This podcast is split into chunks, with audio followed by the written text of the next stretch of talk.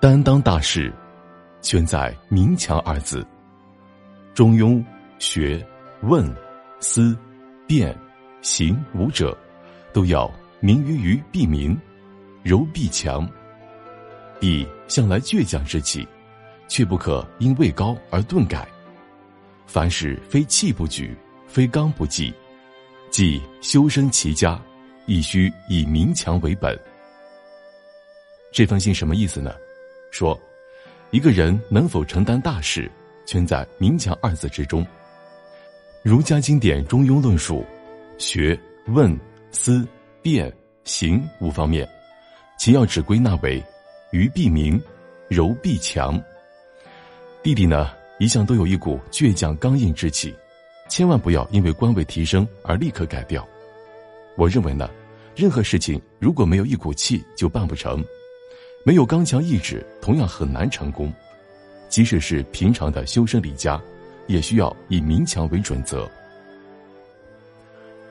曾国藩认为，成大事者，必须从明强痛下功夫。足见他对明强这一理念和精神的高度重视。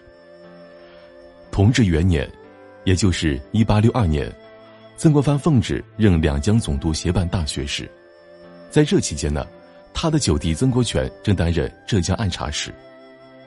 有一日呢，曾国藩收到弟弟曾国荃的来信，弟弟写道一句：“处乱世功名之际，尤为难处”，触动了曾国藩的内心。他知道。弟弟一向倔强，而此时却说出这样无奈的话来，不禁让人觉得有些奇怪。于是呢，曾国藩写了这样的一封家书来劝弟弟要做到明强。这明强到底是什么意思呢？这还要从中庸说起。中庸呢，对学者提出了五个要求，分别是博学、审问、慎思、明辨、笃行。曾国藩把这五个方面归纳为“愚必明，柔必强”六个字。什么意思呢？意思是说，要想做愚公，必须先得明白事理；要想柔弱处事，必须得有强者的基础。进一步呢，曾国藩又把这六个字归结为两个字，就是“明强”。所谓“明强”呢，简单说就是精明强干。曾国藩强调，“明”呢是强的前提，必须做到先明后强，强从明出。不明不强，说到底呢，明就是要明于事、理、人。一个人只有在这些方面做到了明白、高明，他的强才能够恰到好处，才能够实现真正的强。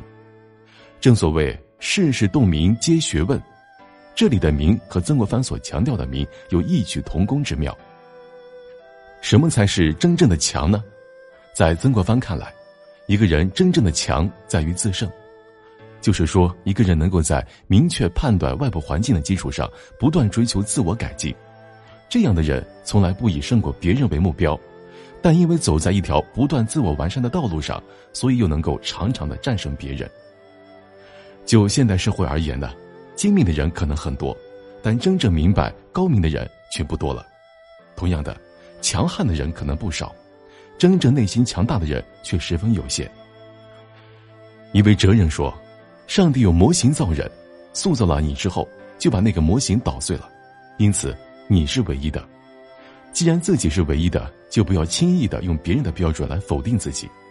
无论今天的自己是多么的平庸，也都应该满怀信心和希望，去不断的超越自己，努力成为一个更好的自己。其实呢，伟人和庸人都曾站在同一条起跑线上，伟人之所以能够成为伟人，是因为超越了自我。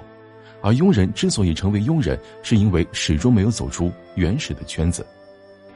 所以在家风建设上，我们一定要让孩子学会明和强，这样孩子长大之后，无论在职场还是商场，就大可不必的总想去战胜别人，因为我们知道，即使战胜再多的人，如果无法战胜自己，仍然不是一个真正意义上的强人。